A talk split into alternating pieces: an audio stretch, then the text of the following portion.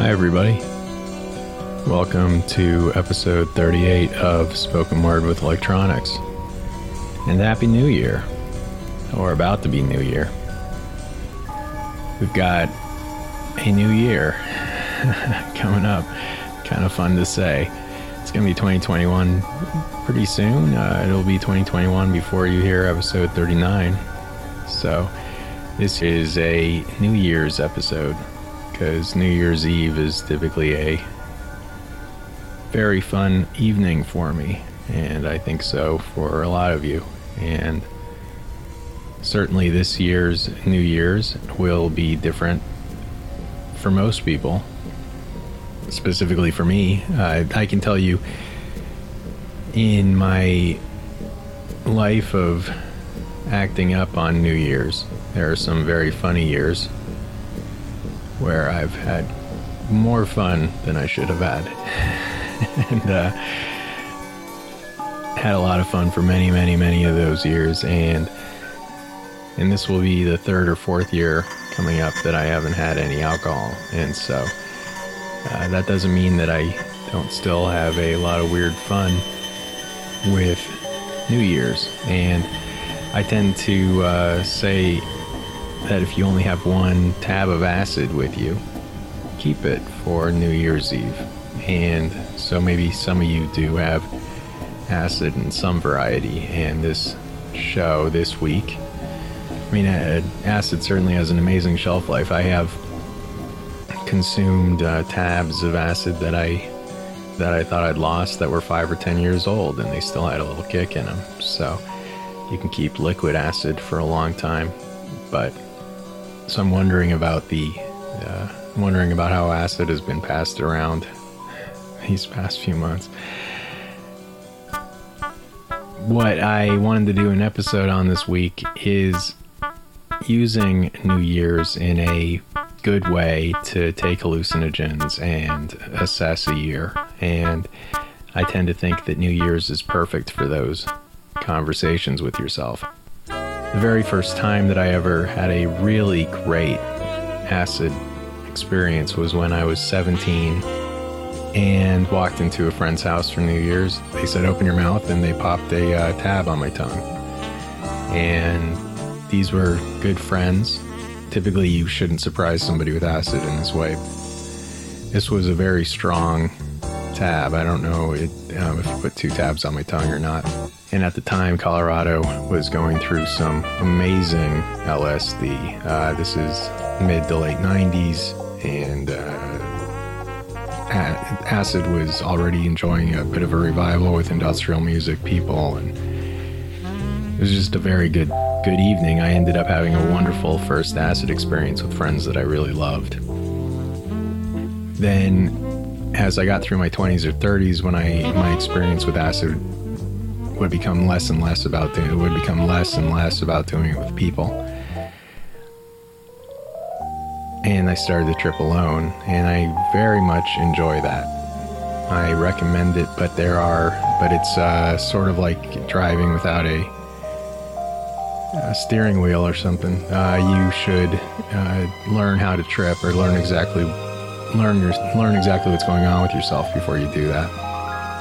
And uh, but now, you know, I mean, I uh, drop about, you know, probably about five or so times a decade or so.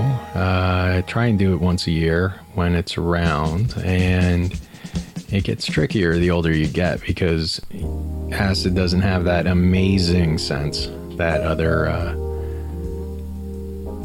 of a party drug. It's more it, it's it, it it can become a very frightening thing the older you get to take acid, especially if you are not totally confident with some of your decisions or things like that.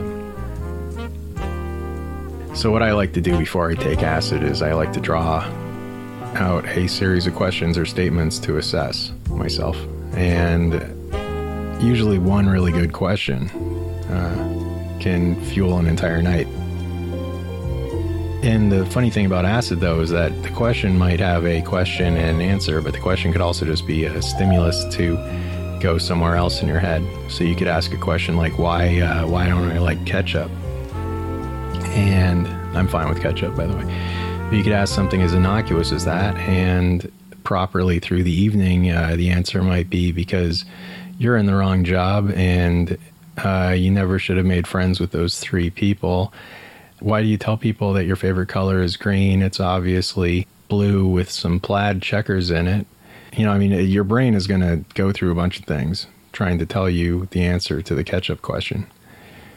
And that's just a question about ketchup. So, bigger ones like, should I be in this relationship or uh, stuff like that, should, you know, uh, you know, buyer beware on that. But I like to ask a good question. And for a while, it was questions about my own relationship with uh, substances and my own odd, curious issues with other people, um, things like that. And uh, it can be pretty helpful. You know, it could also just be a creative question like, what should I be working on in the next year? Or what does this work? You know, is this work any good? I had a year where I asked my, I said about five times a decade. I probably, I don't know, I probably take acid right now about, if I'm going to do the average out, about eight times a decade It's been what I've been doing for the last two decades.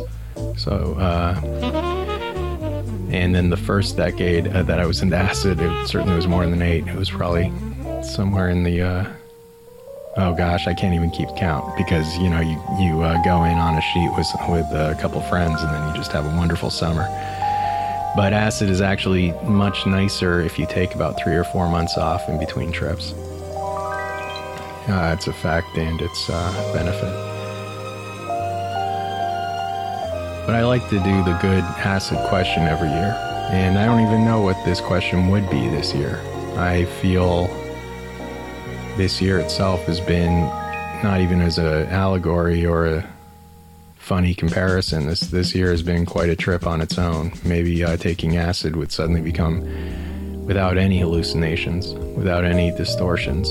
You know, maybe it would. Maybe the effect of acid to reverse reality would be to make it sane.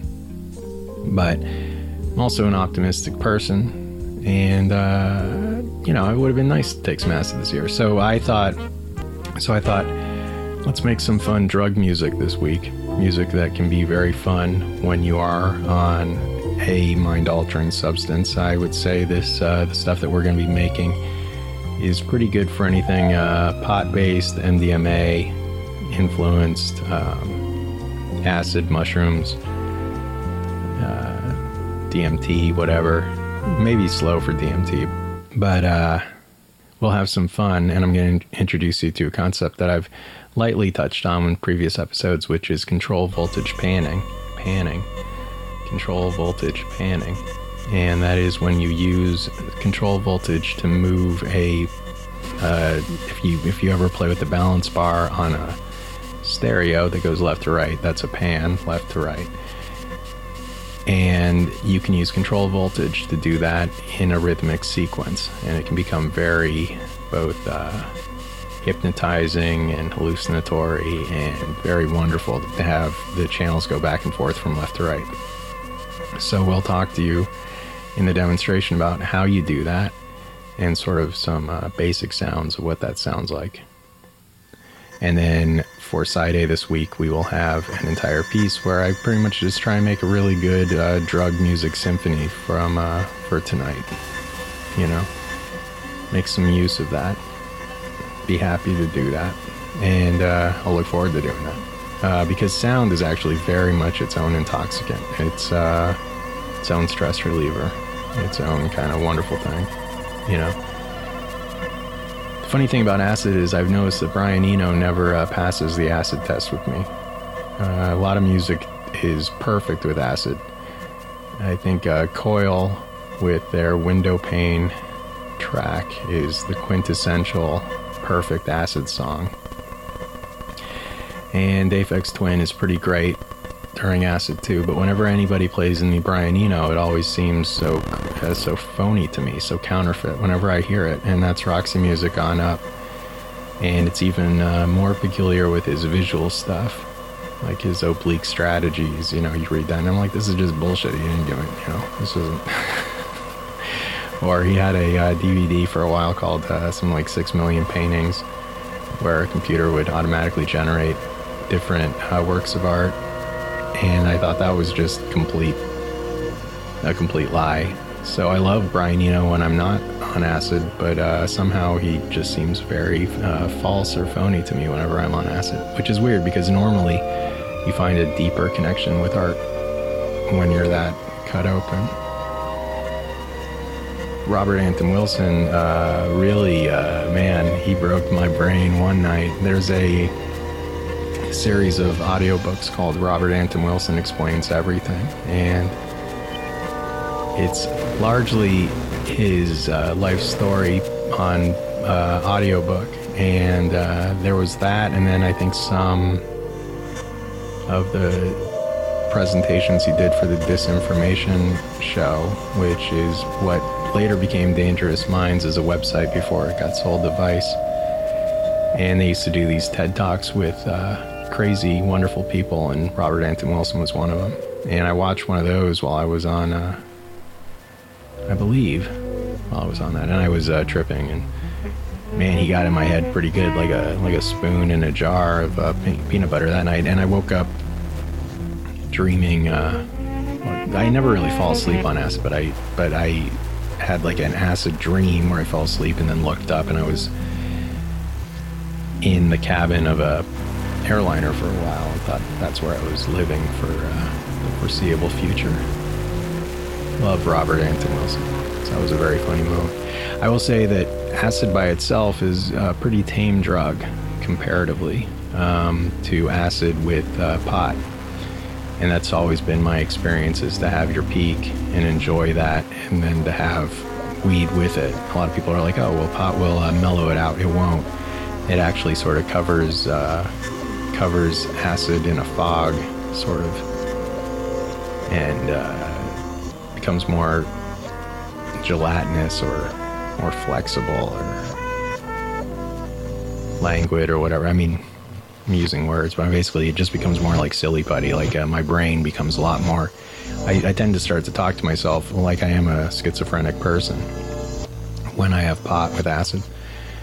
So if you're a beginner uh, with acid, one you should you should pursue acid at the time in your life where more people have it, and you can talk with people that say like this is uh, safe stuff, and we've taken it, and we'll hang out with you. You should certainly do that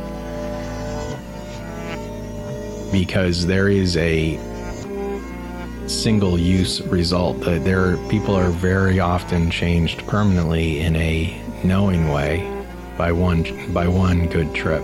By uh, and it tends to only take one. You know, its lifelong effect is pretty permanent. It can make you really want to do more of it, which is funny. But so this, uh, so for New Year's Eve, the New Year's Eve that I will not be taking any acid, I wanted to do a acid show. So here is a primer on using control voltage for making weird droning hallucinatory sounds and we'll up the ante then with the side A, which will go as far as we can into it. And then we'll conclude this year with uh, part 20 of Charlie Pickle for side B and that is hurricanes and displacement.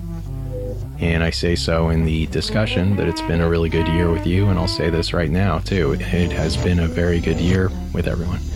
Thank you for listening to Spoken Word with Electronics, and I will talk to you in 2021. That's how I end the discussion too. I uh, pre-tape the discussion before doing the introduction. Just uh, just to totally blow your mind, man. How crazy! Who needs acid with that kind of insanity, right?